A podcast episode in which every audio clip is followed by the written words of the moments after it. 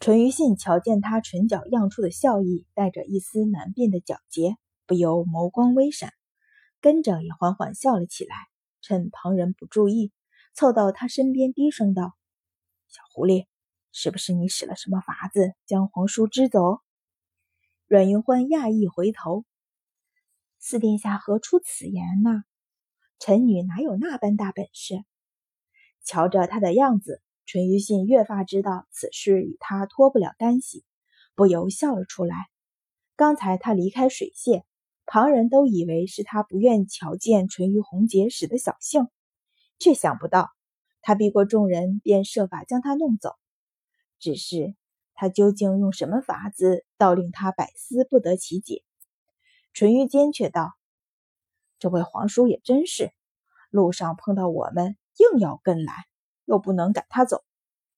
阮云欢横他一眼，说道：“想来也是你到处招摇，若不然，他哪里知道你是来少公子的庄上？”淳于坚摸了摸后脑，讪讪的不好意思。淳于昌淡淡道：“阮大小姐这话可是在赶人了。我们也是跟着六弟同来。”阮云欢挑了挑眉，说道：“五殿下若这样想，臣女也没有办法。”既然知道，怎么还不走呢？淳于昌冷哼一声，便不再语。连他自己也不明白。宫门口碰见淳于坚，一听说来这庄上的还有阮云欢，便不由自主的跟来。实在不知道来干什么，难道就为了看阮大小姐这张冷脸？亭子里气氛顿时又变得低沉。邵一峰抚额，那天见这位阮大小姐颇好说话的样子。怎么今日像只刺猬，斗了淳于红杰不算，现在又和五殿下杠上？叹了口气，说道：“来者是客，平日里就是想请各位都请不到呢。赶着换丫鬟、小厮，重整飞盘，换了酒具，请众人重新落座。”阮云欢向淳于红杰坐过的椅子瞧了瞧，露出一脸厌恶，说道：“这椅子脏得很。”五哥和我换，一把拉起公孙宁，在他椅子上坐下。公孙宁含笑摇头，顺着他在淳于红杰的椅子上坐下。淳于红杰的位置本来一边挨着淳于昌，一边挨着公孙宁，此刻一换，成了阮云欢一边挨着公孙宁，一边挨着邵逸峰，有意无意避开了淳于昌，却与淳于信隔着一张桌子，成了最远的距离。淳于信微微抿唇，抬头向他仔细瞧了一眼，恰好与他眸光相对，见他皎洁的眸子极快的一眨，便转了开去。一瞬间心情大好，笑道：“即使添了这个毛病，连人家坐过的椅子也嫌弃，心里却有些遗憾。早知道这样，刚才自己坐了公孙宁的位置，小狐狸怎么也不会寻淳于昌换位置。”岂不是就坐在自己身边？阮云欢淡淡一笑，说道：“不喜欢便是不喜欢，有什么道理可讲？”淳于昌双眸一眯，也是向他深深一望。虽然他表现的是对淳于红杰的厌恶，可是不知为什么，他却觉得他是不愿意坐在他的身边，故意使这小性子避开。刚刚坐下，一杯酒才刚刚落肚，便见一个小厮匆匆奔来。躬身回道：“爷，五殿下的侍卫首领李敢求见。”话音刚落，但见又一个小厮奔来，回道：“爷，四殿下的侍卫首领陆宁求见。”淳于信、淳于昌一听，齐齐站了起来，互视一眼，问道：“出了何事？”邵一峰也是脸色微变，喝道：“还不快请进来！四殿下、五殿下的人还回什么？”两名小厮闻命。齐齐转身奔去。哎哎，邵一峰顿足叹气，说道：“一个去就好，两个都去做什么？”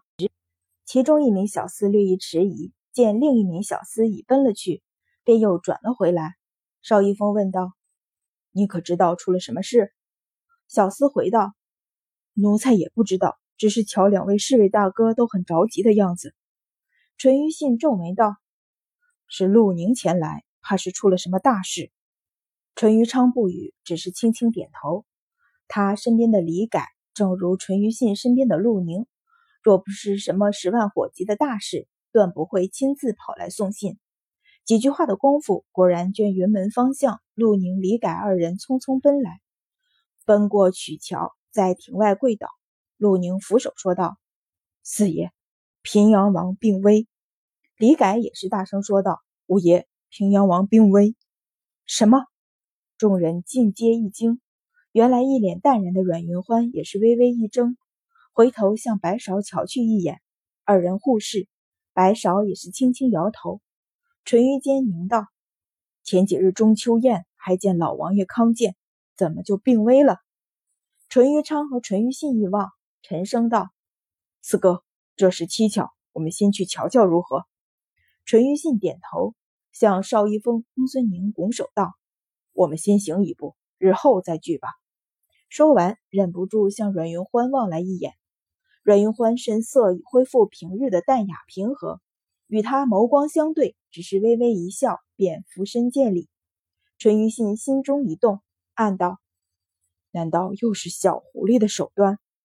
只是平阳王病危，毕竟事关重大，并不敢全部想到阮云欢身上，只是向他一点头，一把拖住淳于坚，说道：“走吧。”转身大步而行。喂喂！陈玉坚大叫：“四哥，平阳王病危，自然有太医，我们去做什么？”陈于信睨他一眼不理，却拖着他走得更快。平阳王可是当今皇上的亲叔叔，平阳王病危，一定会惊动圣驾。身为皇子，岂能不在第一时间赶到？只这一会儿，庭中的人走了大半。邵逸峰转身瞧了瞧公孙宁和阮云欢，不由笑了出来，说道：“平阳王不关我们的事儿，我们乐得清静。”让着两人坐下，向阮云欢笑道：“阮大小姐厌恶淳于红杰也倒罢了，武殿下又如何得罪了你？”阮云欢挑眉，忽然笑起，问道：“怎么就见得武殿下得罪了我？”邵逸峰摇头，摆手道。我可不和你争执，你如何待武殿下我不管，别那样待我就行。说着，从怀中摸出两张纸来说道：“这是按阮大小姐的吩咐筛选出的二十几个奴隶，阮大小姐瞧瞧吧。”阮云欢接过打开，从头细看，突然咦的一声，指着一个名字道：“这是柴家的人。”云欢记得柴家是五年前获罪。怎么柴家还有人没有发卖？邵逸峰接过瞧了瞧，皱眉道：“怎么将此人也列了进来？”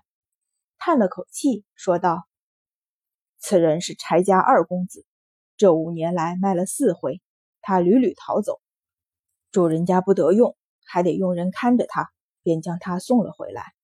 最后的一次被打断一条腿，仍是不知悔改，怕是我们只能自个儿留着了。”说着，连连叹气。阮云欢笑了起来，说道：“旁人均说邵家能揽上这个差事是得了天大的恩典，谁料竟有此难处。”邵一峰叹道：“这可是得罪人的差事，哪天哪一家子翻了案，那些年受的苦便全算在邵家身上。”说着，又是深深一叹。阮云欢好笑道。算在邵家头上又如何？邵家难道是怕事儿的？低头将纸上的内容仔细瞧了一遍，说道：“瞧起来这些人还都合用，只是无法分出优劣。邵公子能不能将人提来瞧瞧？”邵一峰道：“自然。”当下传令，命人将这二十余人提入园中。隔了一会儿，二十多个衣衫破碎的男子被押到水榭之外。在家丁的呼喝中，尽皆跪下，却独有一人虽瘸了条腿，却任由鞭子抽在身上，却停而不跪。两名家丁过来，向他膝上连踢两脚，才将他按跪在地。他却咬着唇，一声不吭，却抬起头，向着邵一峰怒目而视。邵一峰想来也看惯了这些人仇恨的目光，倒也不以为意，说道。阮大小姐，请选吧。阮云欢点头，见那人身形高挑消瘦，大约二十上下年纪，便问道：“你便是柴家的二公子。五年来，这柴公子被人呼来喝去，受尽凌虐，还是第一次有人问他的身份。抬头见是一位十几岁的小姐，抿了抿唇，侧过头去。也难怪他会吃亏。阮云欢瞧得有趣，问道：“方才你为何不跪，白白多受几下鞭子？”柴二公子将头一仰，大声道：“我柴家是冤枉的。”阮云欢笑道：“你便是因此不服，才屡屡逃走，不肯为奴。”柴二公子咬牙不语。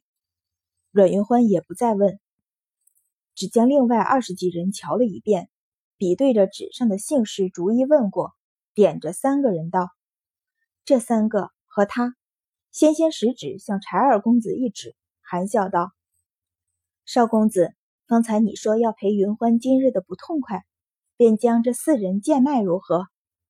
邵一峰一怔，瞬间哈哈大笑，说道：“原来阮大小姐在这里等着。”转头向公孙宁道：“五公子这位表妹可当真是个会算计的。”阮云欢侧头笑道：“怎么，不行吗？”“行行。”邵一峰忙应，笑道：“那便每个奴才二两银子，全当在下给阮大小姐赔罪便是。